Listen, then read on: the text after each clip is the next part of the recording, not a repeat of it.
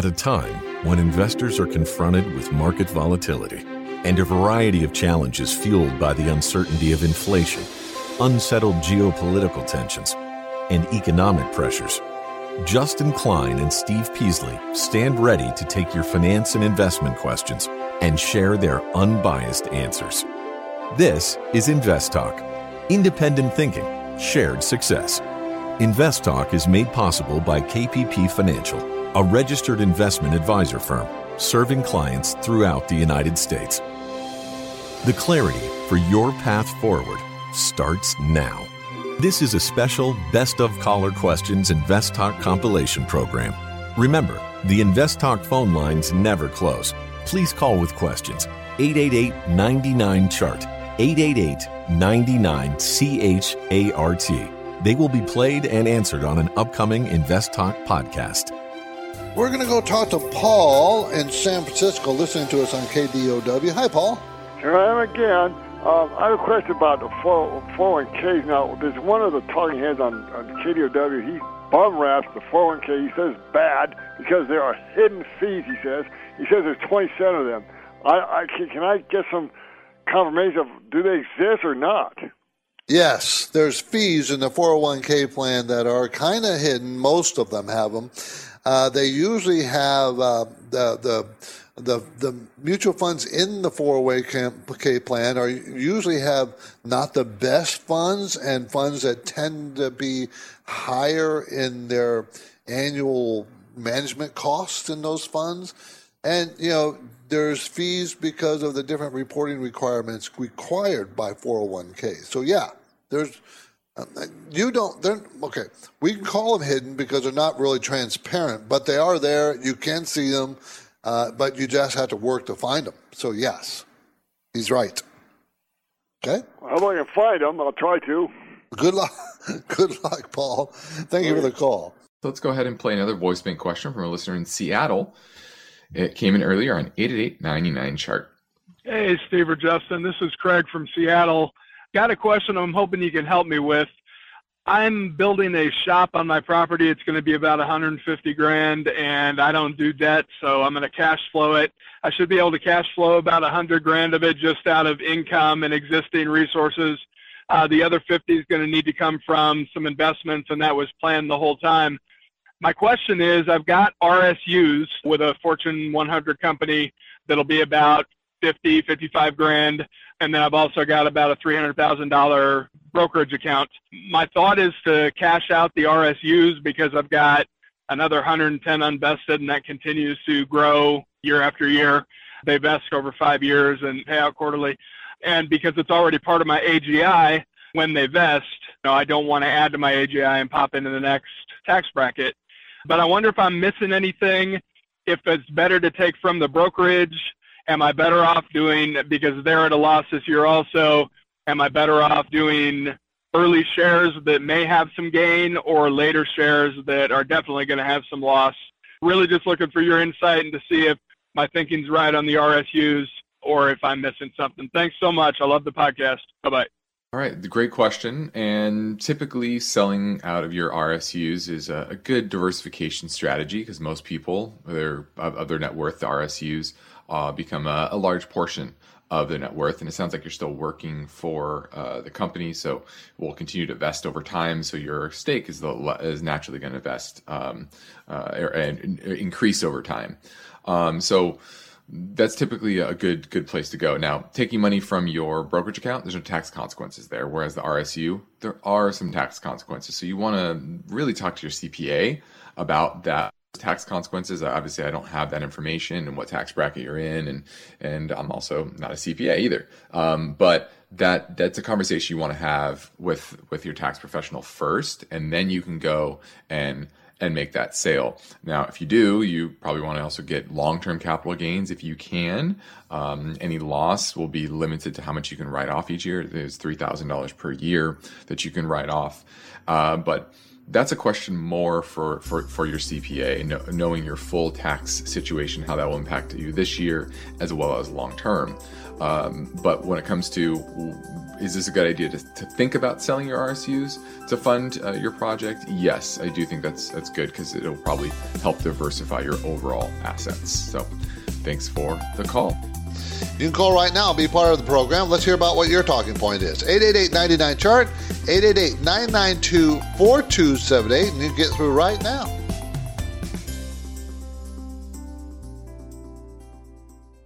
Get ready for a new KPP Financial Wealth Webinar Value Investing, positioning your portfolio for profitability, relative price, and dividend payments.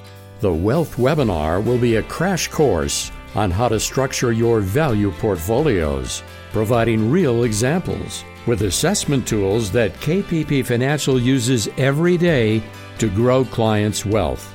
The webinar will be anchored by KPP Financial CEO and Invest Talk host Justin Klein and by KPP Financial Portfolio Manager Luke Guerrero. Mark your calendar for Wednesday, March 22nd from 2 to 3 p.m. Pacific Time. You are invited to a new KPP Financial Wealth Webinar. Be sure to tell your friends and family members it's free and you can register now at investtalk.com.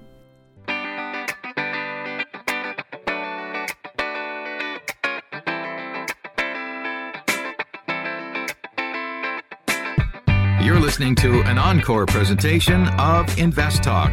Please call with your questions and comments, though, 888 99 Chart, 888 99 CHART, and Steve will answer them on the next Invest Talk.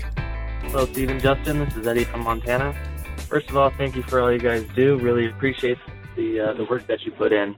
My question would be in my uh, 401k, since I have limited investment options looking at the slight terminal market in right now, between small, mid, and large cap funds, how would you allocate your fixed percentage of money? You know, my risk being slightly higher since I'm younger. I don't mind some, some higher risk. Uh, appreciate all the help, guys. Thank you. Well, the highest risk, of course, is the small, then medium and large. But in this market conditions we're in, I think the the the better move will come and more safe move will become from the large cap. So I probably, you know, if you're young and you want risk, maybe 50% in the large cap and split it between 25 and 25 small mid. Eh, you just you don't have very good choices in your 401k most of the time. It's just you just can't. I'd rather see you have a value position as opposed to growth position so, but you probably don't have those choices. You you know you're limited. But you know, the reason why I say value versus growth when we're when the environment changed from lowers low or lowering interest rates to now raising interest rates, growth stocks don't fare as well in, in a rising interest rate environment. So not that they won't work, it's just they don't they work less well and sometimes poorly because of the cost of money that they remember these high growth stocks usually don't make money. They burn money. They got to borrow it. They got to produce it. They got to get it from somewhere. So it makes it tougher for them. Now let's grab a live call next from dan in georgia. Hey justin how are you doing? Doing great dan. How are you? Doing well. Listen what we did was um, I'm, I'm in a variable and uh, I was just it was going investing into the uh, S and P 500 index. Okay what we did was we pivoted from that, and they they put me in three other funds, and one of those funds that they pivoted to was the mainstay VP MacKay High Yield Corporate Bond.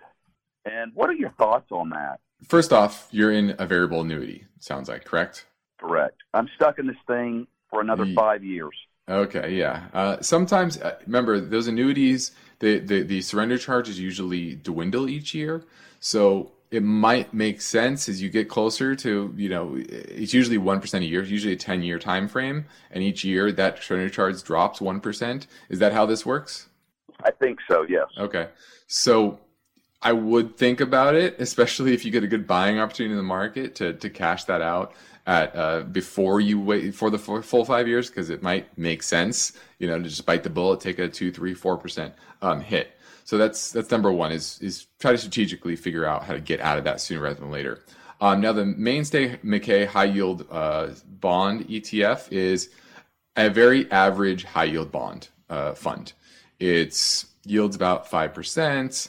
Its effective duration is 3.6, so it's not long term in maturity. So that's probably uh, the best thing I can say about it. Its expense ratio is very, very high.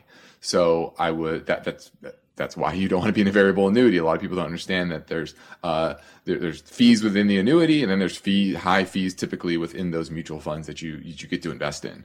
Um, so that's why they're terrible investment vehicles. Um, so you know this is an okay, probably slightly below average uh, high yield bond ETF. Um, fine right now. Um, you know, it depends on what else the options are, uh, but um, yeah, this is just kind of average. Thanks for the call. The InvestTalk Voice Bank never closes. I have a question for you about Amazon. So your questions keep coming. Question about PE ratios. And that's okay because Steve Peasley and Justin Klein specialize in unbiased guidance. If I'm looking at a dividend company, I'm looking for consistency of earnings and dividends. Your standard daily chart typically goes back one year. Steve and Justin are fearless, so don't forget to call InvestTalk. 888-99-CHART. Hi, Stephen Justin. This is Rick from Colorado. I was wondering how you set your target price to sell.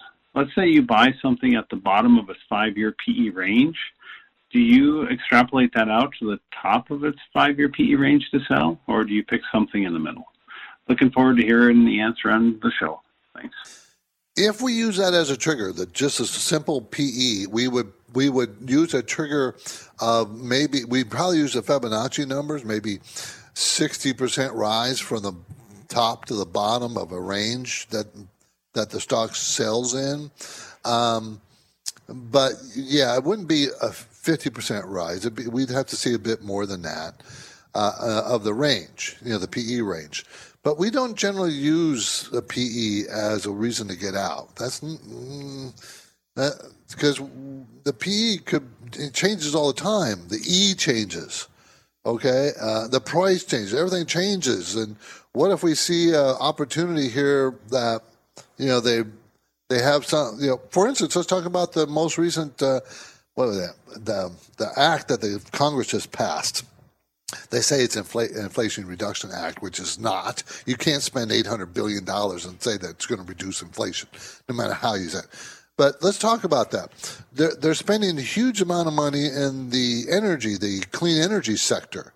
So, uh, you know, I may not, I, if the PEs go up, I may let it run if I'm in one of those types of stocks that's going to benefit from all the money the government's spending on that over the next 10 years. So, you know, you may not, um, that's why we don't just use the PE as a range, as a trigger. The PE range as a trigger. I, I wouldn't suggest that. I would not. Hey, Stephen Justin. Thank you for the show. I'm a relatively new investor. I uh, opened up an account looking to kind of invest for a longer term goal, like an investment property or something like that. Based on your show, I know that a large portion of my portfolio should include bonds. And I know everyone likes to call and talk about companies and options and things like that. But I was wondering if you could give me uh, a rundown on what bonds you guys like to buy, what I should look for when buying bonds. I know there are a couple different types of bonds, investment grade corporate bonds, treasuries, things like that. I was also wondering what a junk bond is, if that's uh, just a name for a bond or if that means that it's junk and shouldn't be invested. Appreciate the show and appreciate you guys answering my call. Listen for it on the podcast. Thank you. Okay, that's that's a lot of lot of answering to do there. First of all, if you're young, we don't recommend bond, bonds.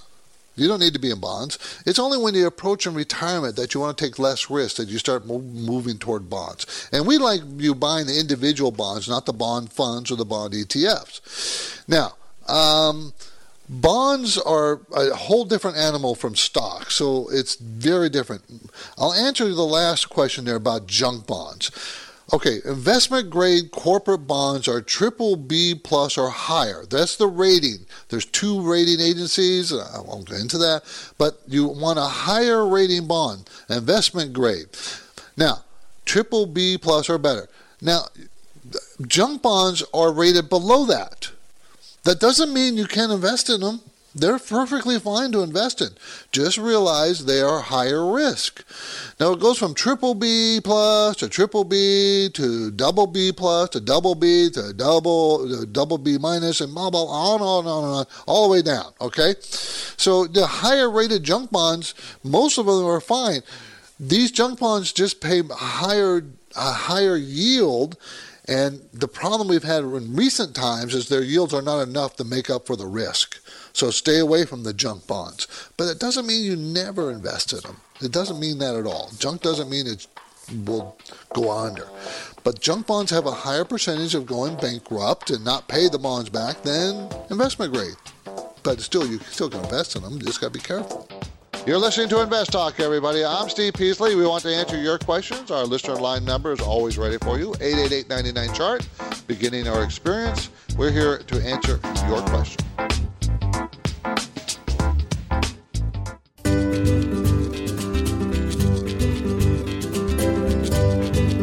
Listening to an encore presentation of Invest Talk. Please call with your questions and comments, though, 888 99 Chart, 888 99 CHART, and Steve will answer them on the next Invest Talk. 888-99 chart is our number 888-992-4278 hey stephen justin this is tyler from los angeles i have a question for you about indexed variable annuities you kind of talked about this on a previous podcast but essentially I'm wondering your thoughts on these indexed variable annuities that have buffer protection. I was, you know, one was kind of came up in a discussion with me and another financial advisor, and they seem like a great deal. Let's say you take an, an IRA and you put it into indexed variable annuity. The downsides to this are the illiquidity because there's surrender charges for six years. But if you don't need this money, say, you know, you're my age, late 20s, early 30s, you know, you don't need this money till retirement anyways. The illiquidity isn't really an issue because you don't plan on touching it anyways, assuming it's not a Roth IRA.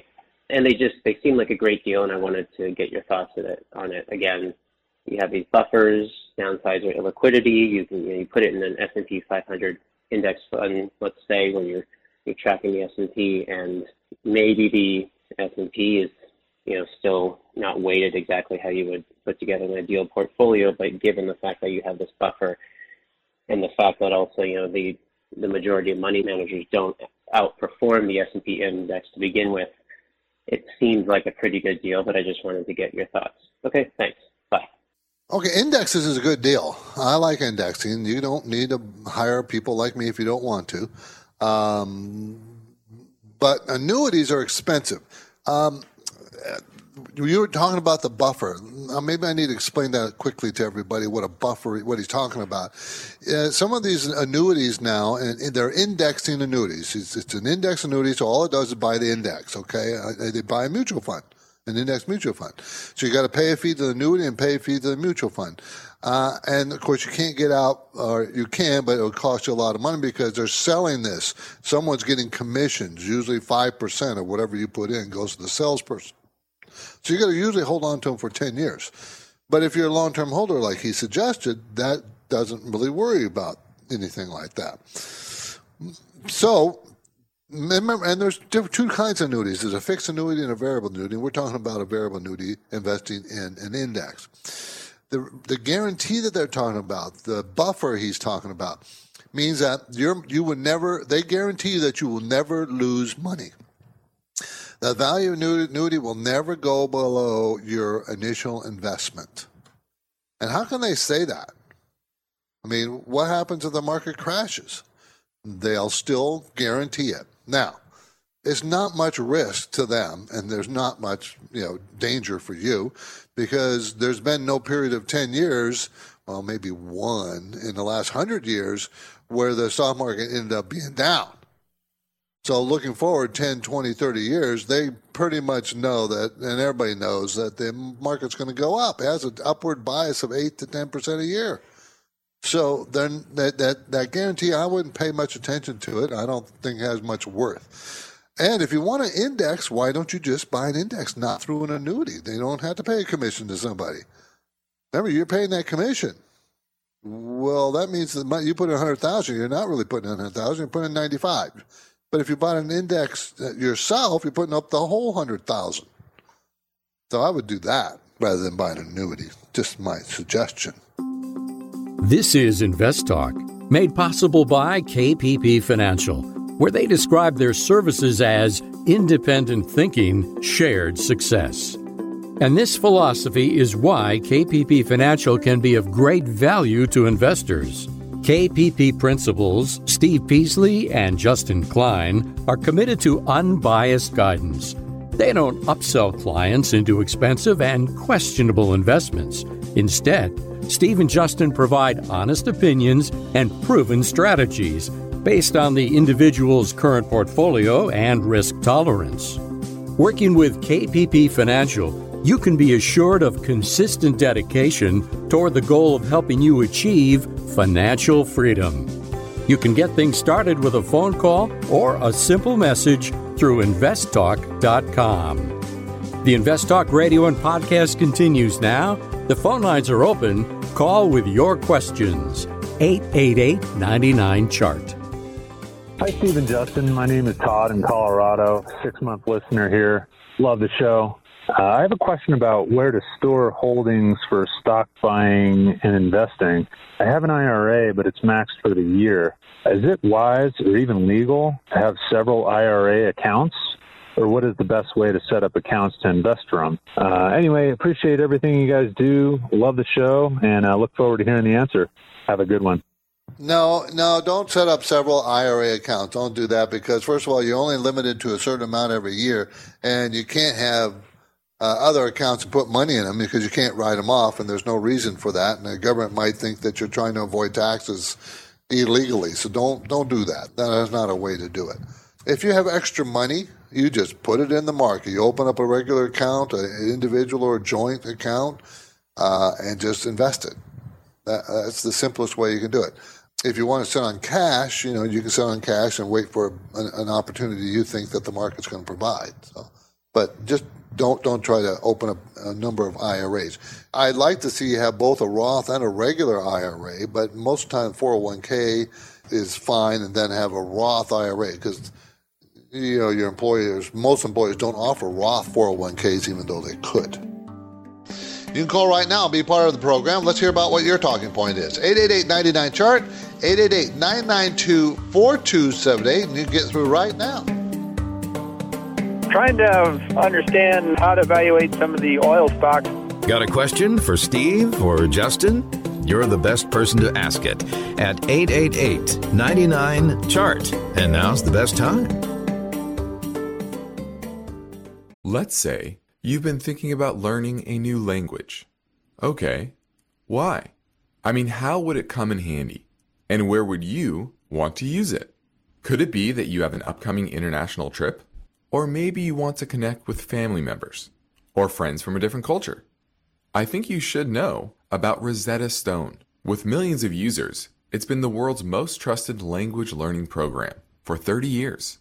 Rosetta Stone is available on your desktop or as an app with Audio Companion and the ability to download lessons offline.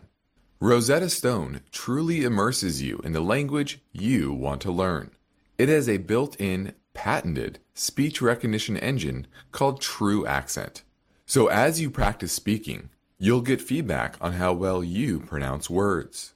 With Rosetta Stone, you pick up a language naturally, first with words, then phrases, then sentences. It's an intuitive process designed for long term retention. You really learn to speak, listen, and think in your new language. Rosetta Stone is an amazing value so your special skill set is within easy reach. You know you want to do this, so don't put off learning that language. There's no better time than right now to get started. For a very limited time, InvestTalk listeners can get Rosetta Stone's lifetime membership for 50% off. Visit rosettastone.com slash today. That's 50% off unlimited access to 25 language courses for the rest of your life. Redeem your 50% off now at rosettastone.com slash today. eBay Motors is here for the ride. Remember when you first saw the potential? And then through some elbow grease, fresh installs, and a whole lot of love, you transformed 100,000 miles and a body full of rust into a drive that's all your own. Look to your left, look to your right. It is official. No one's got a ride like this. There's nothing else that sounds like, feels like, or looks like the set of wheels in your garage.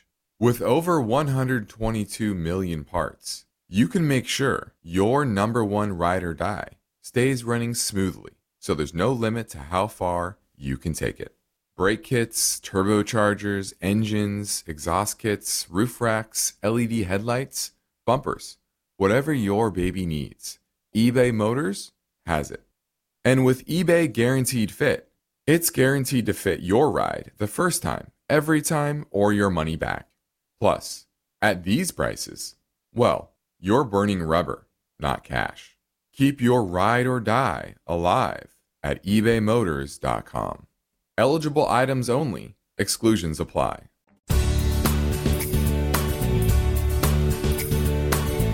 You're listening to an encore presentation of Invest Talk. Please call with your questions and comments, though, 888 99 Chart, 888 99 CHART, and Steve will answer them on the next Invest Talk. Hey, Steve or Justin, this is Vince from Orlando. I've got a question regarding 401 allocation. Previously on an episode, Steve had mentioned to have, when you're under 40, to have 25% for small cap growth or value, 25% for mid cap, 25% for large cap growth, and 25% in international. But my 401k features some retirement funds, like retirement for 2060, 2055, 2050. Just wondering, what do I do with those? Do I invest in those if those are my targeted retirement date? Appreciate the insight. Thanks. Well, it depends on your philosophy. Now, I would say always lean on the value side, not the growth side. So you're talking about small and mid cap and large cap, especially in this market. Lean on the value side. So don't uh, don't be heavily invested on the growth side of the market. Uh, and then when it comes to your targeted funds, you could allocate a little bit to them, but it wouldn't be ideal. It's a good set it and forget it if you never want to do any work and you don't want to think about it. It's fine. The problem with it is that it is mainly going to be invested in index funds, and obviously we've talked about how those are poorly set up for this inflationary world when you're overweight, uh, really the wrong sectors, uh, technology uh, and healthcare. Um, so I would I would not put a ton in those target dated funds. I would try to be a little bit more strategic, but also once again depends on type of work you want to do. Um, but I like what you're talking about the 25, 25, 25, 25, uh, and uh, splitting that between small, mid, large, and international. But lean on the value side. Thanks for the call. Okay, let's pivot to an InvestTalk voice bank for a question that came in earlier 888 99 chart. Hey, how you doing, Stephen? Justin, this is Will from New Orleans. I'm giving you a call on. It's not really a stock question. It's more like a economic question. I see China is going through it with these. Um, I think it's Evergrande. Evergrande is uh, having like a. I think they're uh, missing a payment or something. I'm not too you know familiar of the exact wording, but I did read that they have ghost cities in China, and it just seemed like China is just doing a lot of falsified things. Like they're just hiding the real truth and just putting out information. So my question is, I see Bridgewater the world's largest hedge fund sold one billion dollars worth of Chinese stock. So I'm thinking, what do you think about the Chinese economy and what domino effect will that bring to our economy if if Evergrande, you know, collapse? Um, just give me your uh, thoughts on that. Thank you. Actually, it's a very good question. Evergrande is a builder, one of the biggest, largest in build, builder in there, and they they were building apartments, uh, apartment buildings, sales, selling to the public, and they were selling them before they even built them. And how they got the money? Okay, they got the money through bonds, bond sales, and you know municipal bond sales and stuff. And so it's kind of a domino. effect. They're not. They can't produce any more money. They they ran out of money and they didn't finish the buildings. Some of them they didn't even start, and the people have already bought the buildings have mortgages that they're not paying. It's kind of collapsing. I think their economy is really in trouble.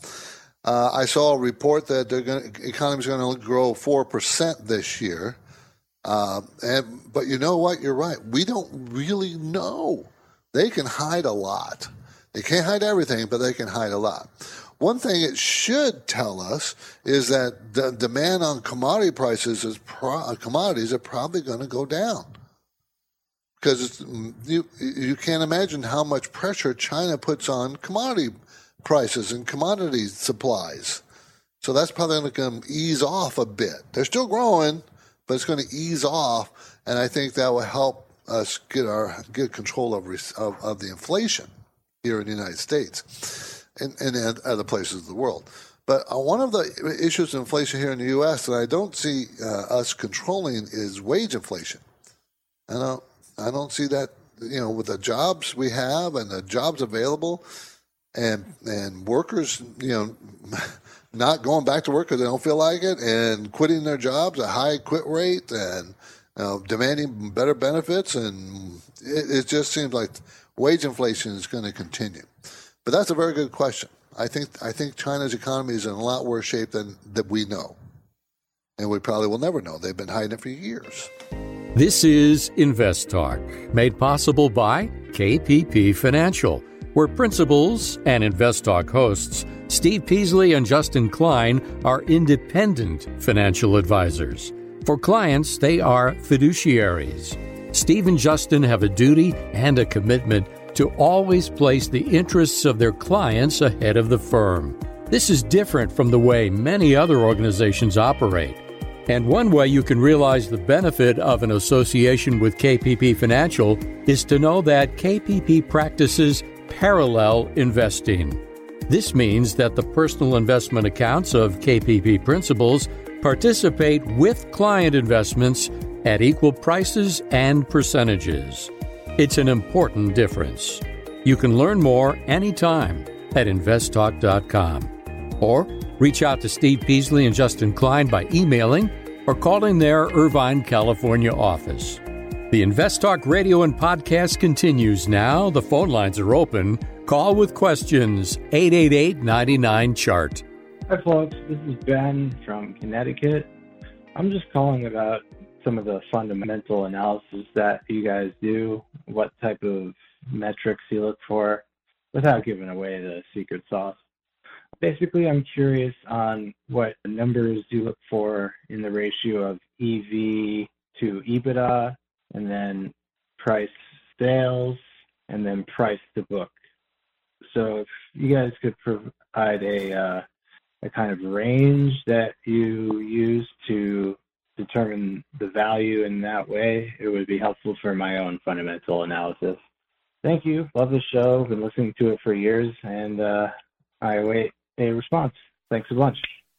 Okay, I wish it was as simple as just to give you the uh, numbers and say this is what you look for, but you have to break it down by sectors and types of industries because you know the you can't compare a a tech growth stock with an industrial stock. It, it, the numbers are very different. The PE ratios, the earnings, the EBITDA, everything is very different.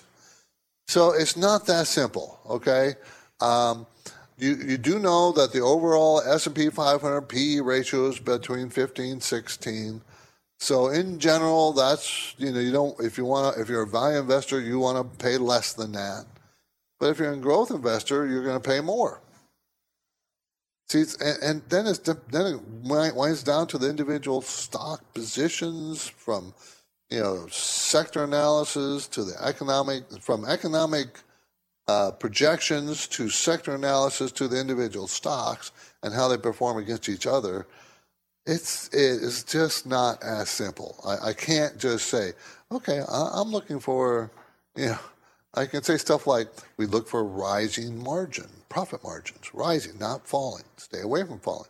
We look for, we like to have value plus growth in the stocks we, we buy, generally speaking. Uh, and it depends on what kind of investor you are. we, you know, if you're an income investor, we love high dividends, you know, and therefore that those metrics are very different of that company than one who doesn't pay a dividend. So that's about as best as I can do far as answering this question. It's tough. It's very difficult. Do you have questions about FDIC security, mortgages, money market funds, losses to your retirement plans? Give us a call today, 888 99 Chart. Hey guys, love the show. This is Corey in North Carolina. I had a question about my IRA. I have a, a traditional IRA, and I started out with about 2,000 in it since been listening to the podcast, and it's grown just based on some penny stocks I've invested in to a little over 12,000 now in just a couple months. I'm 32 years old and I'm I'm wondering if I should convert it to a Roth IRA just based on, you know, paying the taxes up front now and if I continue to grow it more and more using that Roth advantage of, you know, getting the tax breaks 59 and a half or however old it is you have to be to draw from the IRA.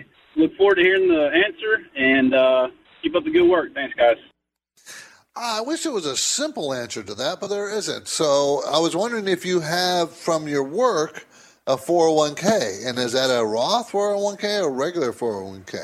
If you have a regular 401k and you have a regular IRA, then I'd probably be more prone to convert it. But you, you realize you, you can open up a Roth and just convert part of it, because whatever you convert is going to be added to your incomes for that year, and you're going to have to pay income tax. So whatever you convert from your Roth, regular IRA to the Roth, remember, you convert 2000 well, that's 2000 more in your income tax. So what tax bracket are you in? So if you're in a very low tax bracket, then it might be wise to convert it because you'd be paying low taxes. But if you convert the whole thing, would that push you into a higher tax bracket? And do you want to do that? That's why I said I, it's not a simple answer as yeah, you know, yeah or no, do it. it. It's just not that simple. But these are the things you got to consider. So if you want to talk about it, or you know, you can talk to your accountant. That might be the smart place to talk to initially to see what what the burden of tax would be if you convert it. Good question. Thanks for the call. I appreciate it. Let's go to Dave in Ohio. Wants to talk about dividends. Hi, Justin. Thanks for taking my call. Of course. And I listen every night. Appreciate it. My question is about uh, dividend investing. Okay. I have about 1.2 million invested, and it's generating about a little over $3,300 a month. Mm-hmm. I was wondering if that's is that on the low side? I mean, should I be making a little more money on that? I mean, just your thoughts.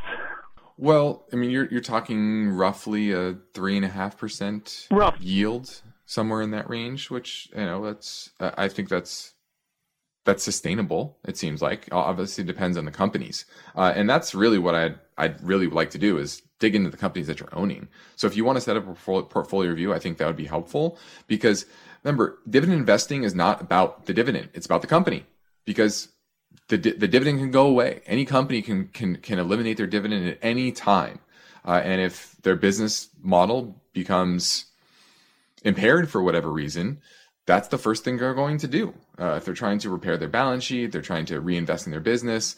Well, paying out to their shareholders is not going to be a first priority. The first priority is staying in business and growing their business.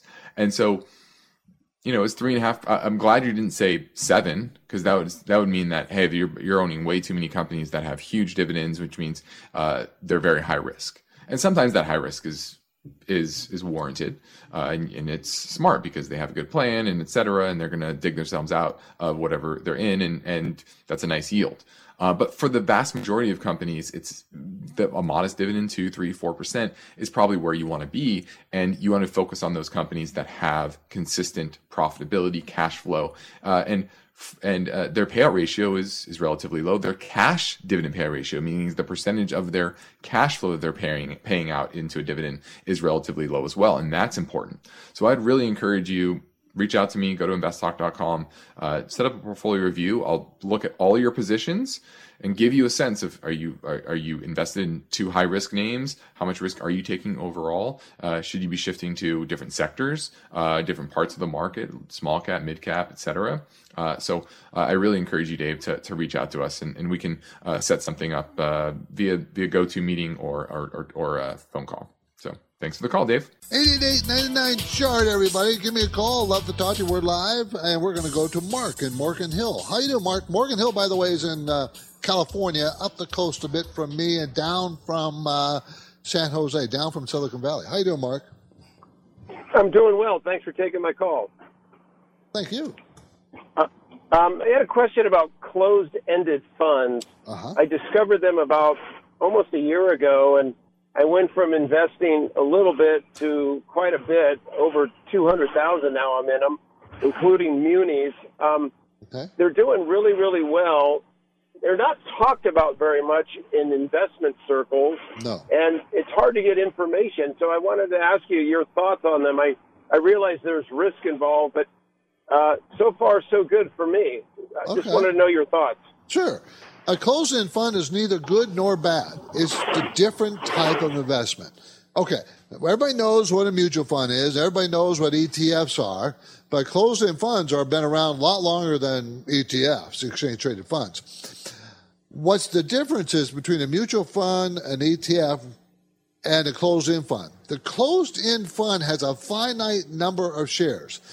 It's just it can do anything that a mutual fund or ETF can do. Follow a follow a uh, an index. It can buy and sell stocks. It can be a bond closed-end fund. But being that it has a finite number of shares, like a company, like a stock company, it can sell at higher than the net asset value of the fund's holdings. So, you know, an open-end fund, which is a mutual fund or an ETF, means it always sells at what is the value of the holdings it has. A closed-end fund can sell at a discount to the value or a premium to the value. So you can buy a closed-end fund and you can pay more than what it's really worth. The holdings are worth less than what you have, or you can buy at a discount and the holdings can be more. So don't think that it's really uh, that different of an investment than all the others, other than it can sell at a discount or a premium. Of course, you would like to buy it at a discount because you're getting the stuff that it's holding cheaper than the market value is. But there's nothing wrong with having them. There's no, you know, there's no magic there. It's just that if you buy a good closed-end fund, you you get a good managed fund. There you go. You you you get the assets that's in the fund. Okay. So don't you know they're fine, Mark. There's nothing wrong with them at all. Nothing wrong with them. But you do want to know if you're buying at a you know is it trading now? Has they done very well as you suggested? Is it at a premium to what the holdings are? And maybe you want to you know sell some because it's at a premium. Okay. Now, if you have a question about a stock or an IRA, college savings plan, well, maybe buying a house, mortgages, reverse mortgages, we're here for you. 888 99 chart, 888 992 4278. You're listening to an encore presentation of Invest Talk. Please call with your questions and comments, though, 888 99 Chart, 888 99 CHART, and Steve will answer them on the next Invest Talk. Hi, Steve and Justin. This is Kevin from La Crescenta, California. I know that you guys don't necessarily follow any particular research or buy any research or make your trades based on any outside research, but I'm wondering if there's any investors, you know, besides Warren Buffett, where uh, you kind of just follow their moves and don't make the trades based on it, but it just kind of piques your interest. If there are any uh, investors you kind of are interested in what they're doing, just a question I've been wondering. I'll be listening for your answer on the show. Thanks. Sure. Uh, yeah, I mean, there. That's a great point there. That you never want to make a decision based on one thing. Uh, Warren Buffett buys it, so I'm going to buy it. It's a terrible way to make a decision. Uh, the risk tolerance level for Warren is might be different than yours, uh, and his overall portfolio uh, construction might be different than yours. You maybe disagree for his reasons why he's buying that particular company. Uh, so, and Warren's been wrong. Don't you know? He's throughout his history, he's been wrong plenty of times, just like we all are. We're all wrong. So, you know, you're not going to guarantee yourself uh, a profit by uh, investing way one particular investor uh, invest because we all make mistakes. Uh, so, what you want to do though is maybe, like you said, spark your interest in a particular name, do a little more background research, look for other opinions, look for the risks as well as understanding the the upside, and then making a fully informed decision. Then you can go and make uh, you make the trade. Uh, are there others that would like? Yes, Seth Klarman. He's a he's a big hedge fund guy. Um, on the bond side, I, I, do like Jeffrey Gundlach. I think he's uh, very astute and he, he understands kind of the macro dynamics. Uh, Ray Dalio is also uh, very good. Bridgewater's uh, kind of uh, quad matrix uh, is a good way to understand over and underweight particular sectors. Um, so those are those are helpful. But you know, for example, Ray Dalio, I don't I don't buy into this China is going to surpass us type of thing the way that he speaks about. So it's a good example is where I don't agree with him, even though I respect uh, a lot of his thinking. So make sure you take anybody's opinion, including my own, with a grain of salt. Hey, how's it going, Stephen Justin? I have a quick question in relation to um, options trading. You know, appreciate all the insight and knowledge. I've kind of taken that and been able to implement it into a trading strategy that I've done quite well with. So my question is kind of related to um, tax implication associated with it. I know these are all short term gains. I just wanted to know if there was any avenue to offset this or when you're dealing with short options, you're just kind of stuck with uh, paying this high tax rate. So I'm looking forward to hearing the answer on your show, and uh, thank you again. Yeah, you're right. You know, option trading, that's short term capital gains. And the only real way you can deal with that is end of year tax loss selling. In December, look at your positions Maybe there are names you can switch out, uh, positions you can switch out. Maybe you're long Exxon and you sell Exxon, and, you know, at a loss, and you buy Chevron, for example, something very similar, uh, and you can take that loss but still gain keep access to uh, that that particular sector, for example, or type of of company. Uh, same with options, right? You're probably going to be down on some options take some losses before year end, rotate those into some similar type of, of names. So tax loss selling is really all you're going to be able to do uh, in the uh, to, to, mitigate those those gains. Yeah, uh, that's the that's the point of options. It's speculation, and speculation is not taxed at long term capital gains. The point of long term capital gains is to get you to hold for over a year, and most time, option market, you're not doing that. Thanks for the call. Hey guys, this is uh, Dan from Seattle. Uh, you guys manage my portfolio. I just wanted to say thanks. You're doing a great job with it.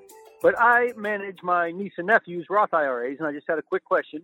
I have them in the three fund portfolio with three ETFs: SCHG, SCHV, and SCHA, which is large cap growth, large cap value, and small cap stock or uh, ETFs, all through Schwab.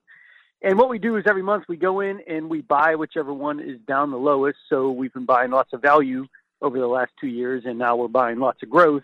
And I know you say growth will probably underperform, but with them having such long time horizons of both 20 years old, uh, 18 and 20, is that a good strategy just to keep buying whichever one's dipping the most and not letting them get too unbalanced? But I just wanted to see what you thought of that free fund portfolio and that strategy. Thank you. Uh, frankly, there's nothing wrong with it if it's a long term outlook because there's times when value outperforms, there's times when growth outperforms, and we've been dealing with growth outperforming for a number of years. And we feel, uh, Justin and I feel that its ter- values turn. But that doesn't mean growth doesn't work, it just means that value should perform better uh, for a while. How long, we don't know. I mean, no one really knows these things, but I think a good spread that you have, and ETFs are spread out broadly into the sectors they're in. I see nothing wrong with you holding on to that. It will be fine. Invest Talk is a trademark of KPP Financial. Because of the nature of the interactive dialogue inherent in the format of this program, it's important for the listener to understand that not all comments made will apply to them. Specifically, nothing said shall be taken to be investment advice, or shall statements on this program be considered an offer to buy or sell security. Because such advice is rendered solely on an individual basis and at times will require that the investor review a prospectus before investing.